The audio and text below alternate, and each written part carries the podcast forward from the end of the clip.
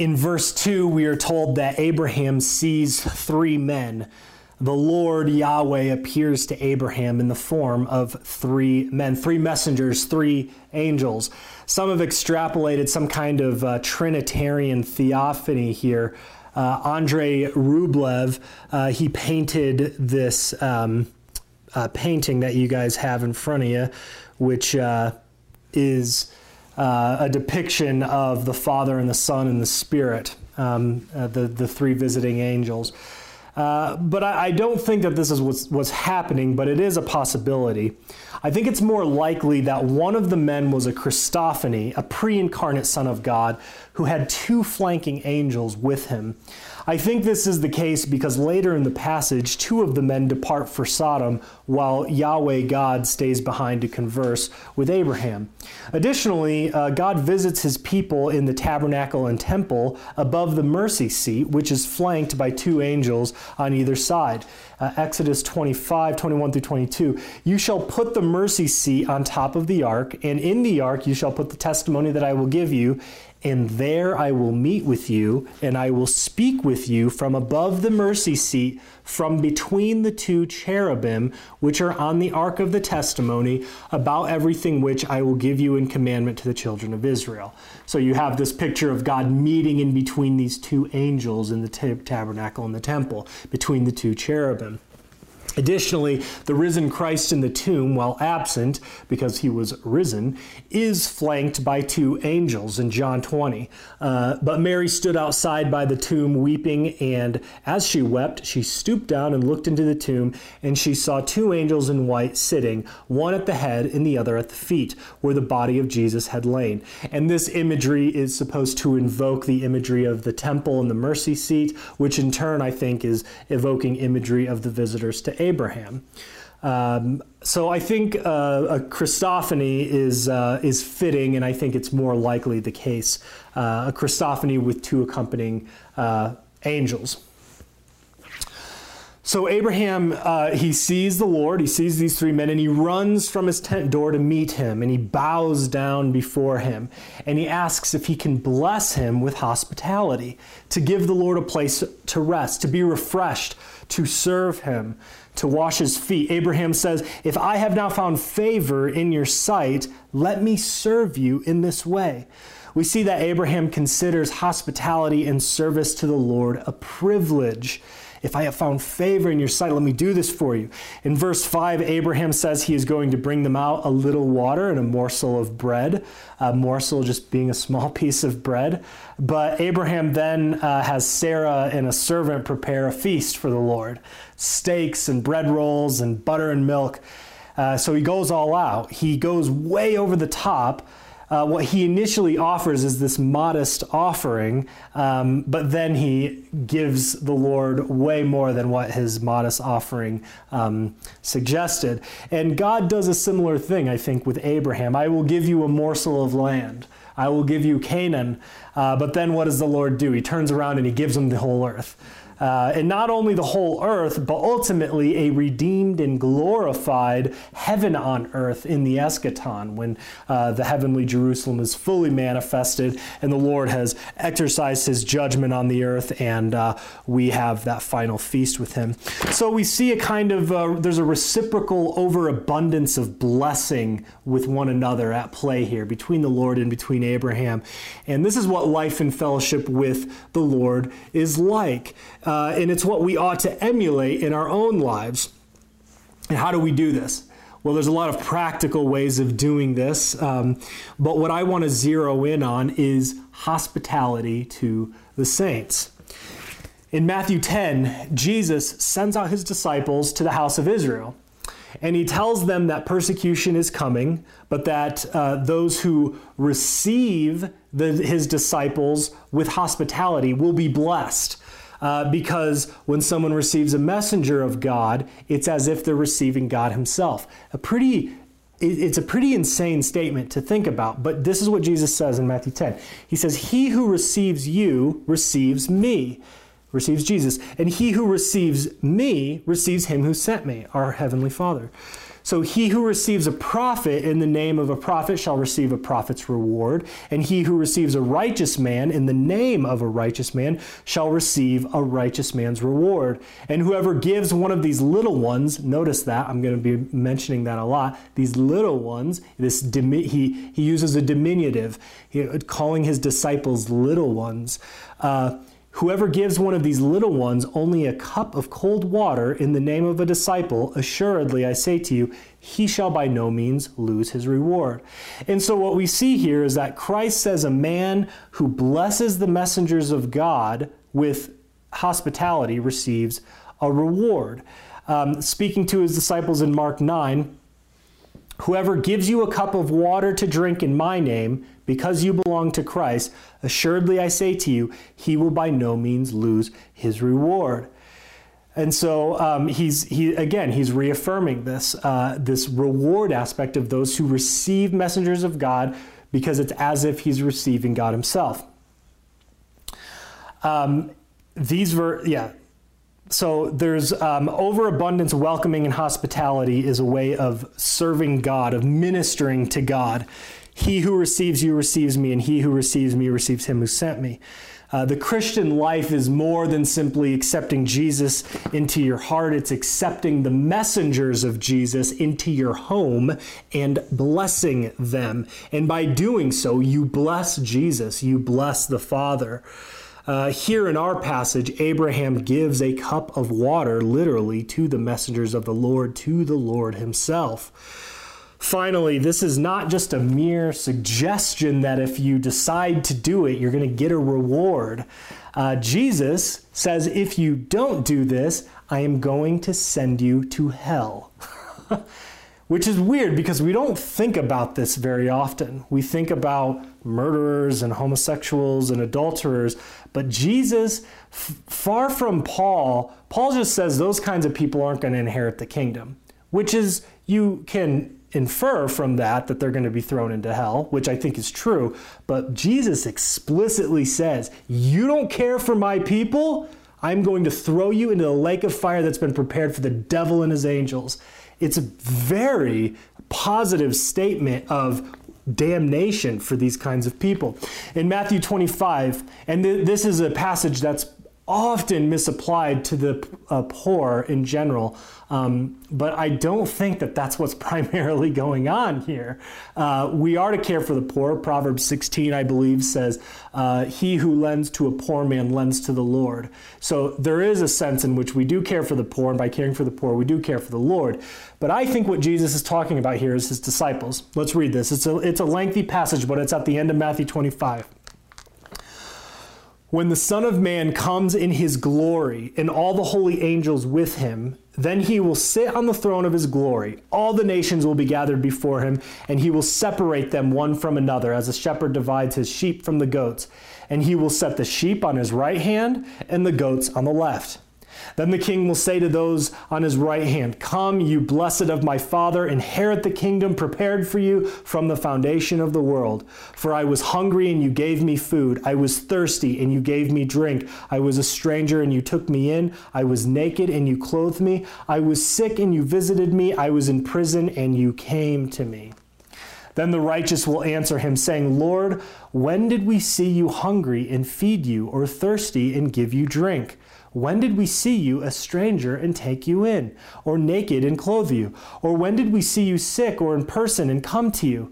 And the king will answer and say to them, Assuredly I say to you, inasmuch as you did it to one of the least of these, my brethren, you did it to me. Notice the diminutive, the least of these. What does he call his disciples in those other passages? Little ones. And then he says, My brethren. What? who are his in the gospel of matthew this is matthew who does jesus say his brethren are that's right the ones who do the will of his father in heaven that is my brother and my sister and my mother those are his brethren. That's his family, Matthew 12. And so we're not talking about the poor generally here. We're not talking about the lazy drunkard on the street who isn't willing to get a job. Yeah, we got to help those guys. That's not who Jesus is talking about here. At least that's not the primary the primary thing that I think is going on here and it hinges on that statement the least of these, my brethren. Um, so uh, let's see here. He go. He continues. Um, then he will also say to those on the left hand, uh, Depart from me, you cursed, into the everlasting fire prepared for the devil and his angels.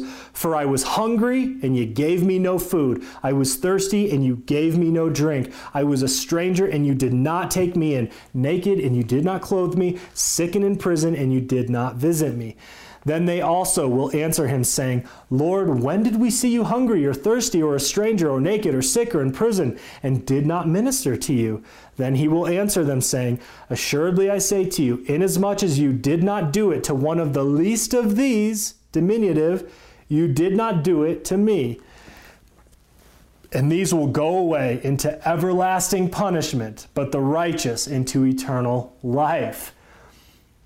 Hospitality is the reason is one of the reasons Sodom and Gomorrah is destroyed. Uh, liberals like to bring that up. Uh, the, later, one of the prophets brings this up uh, that they were inhospitable to the messengers of God, and that's true. Liberals like to bring that up and say eh, it wasn't about sodomy; it was about inhospitality. And then conservatives are like, no, it's only about it's about both. It is about both. And Jesus puts a huge premium on hospitality to the messengers of God who are us. And so um, these are sobering realities. I mean, we just take the Bible at its word. What is Jesus talking about here? He's talking about people who are in hospital to the saints. This serves as a very stern warning for these people. Um,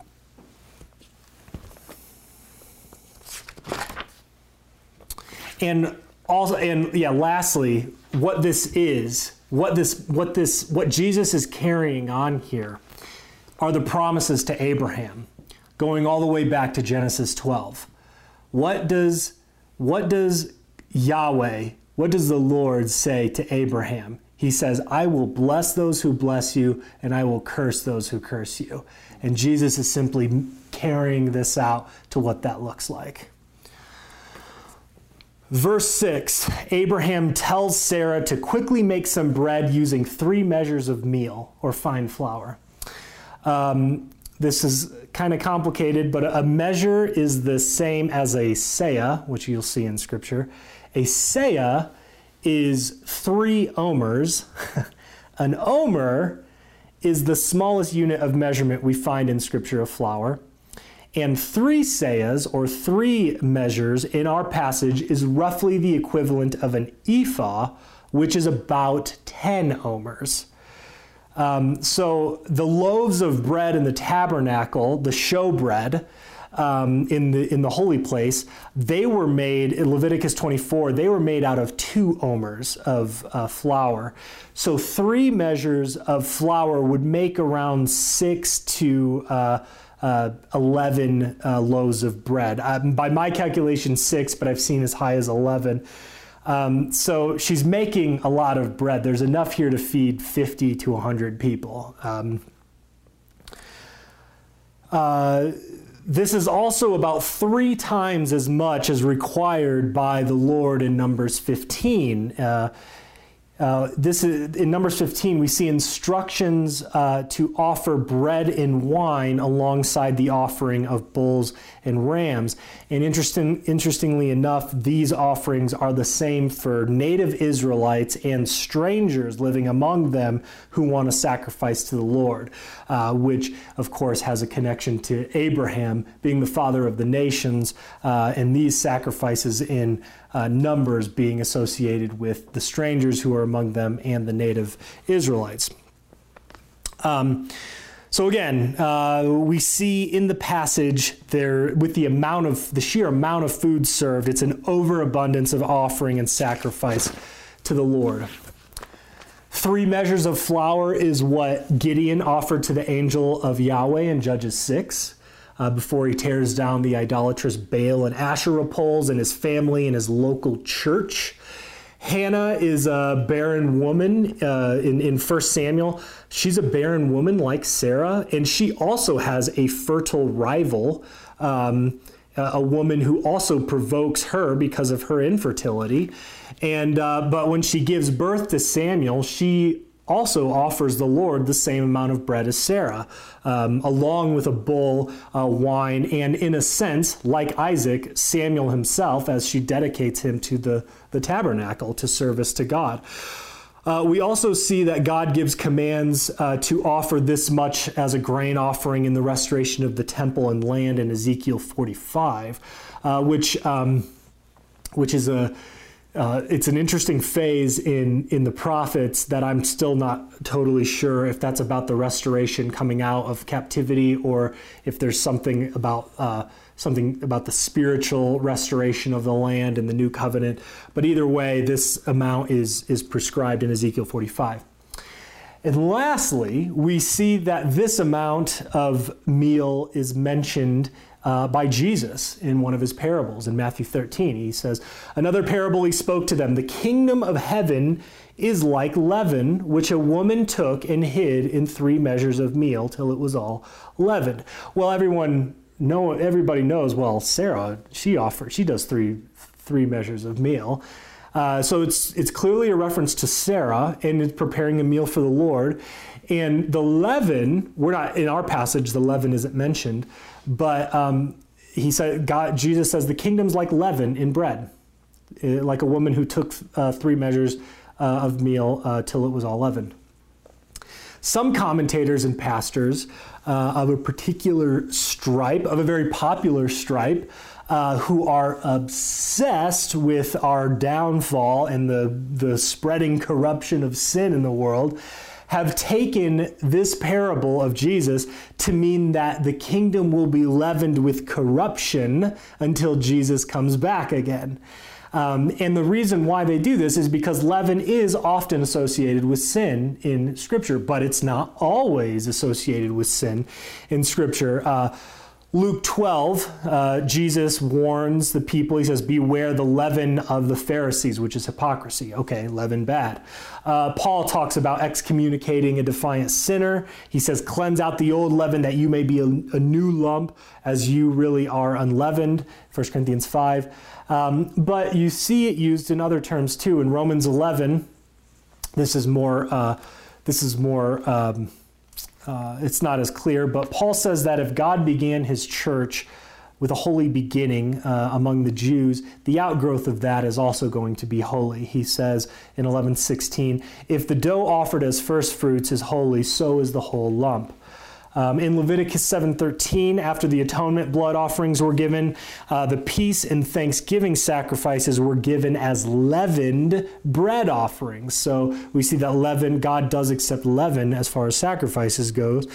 And here, I think that the leaven of the kingdom that Jesus talks about is a reference to holy growth of the kingdom, as it follows a parable of the kingdom being compared to a mustard seed that grows into a large tree.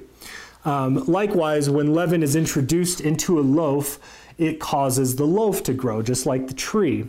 And it's also something diminutive. it's something small, a mustard seed, a little bit of leaven. And you introduce it, you introduce the mustard seed into the ground, it grows. You introduce leaven into the loaf, it grows. And with the loaf, interestingly enough, it grows by fire right? You have to make it hot. So you get the fire of the Holy Spirit growing it. And what happens is the um, when when that fire uh, is introduced, the leaven releases carbon dioxide into the loaf, and it creates these pockets of air in the loaf, and that's what causes it to rise. So it's releasing air, breath, wind, spirit. It's cause the spirit's causing it to grow. Um, so you have fire and air, the spirit. And this isn't about, uh, so I don't think it's about inevitable corruption and sin in the church and the Antichrist and chips in our forearms and stuff. But I think it's about positive growth. Um, this parable invites us to see the Spirit's work in the kingdom, uh, creating little pockets of air in the whole loaf where the Spirit expands and it grows and it, it gives form to the kingdom. It's a parable of God's promise to Abraham of filling the loaf of the earth with nations who love Abraham's God, who are Abraham's children by faith in Jesus.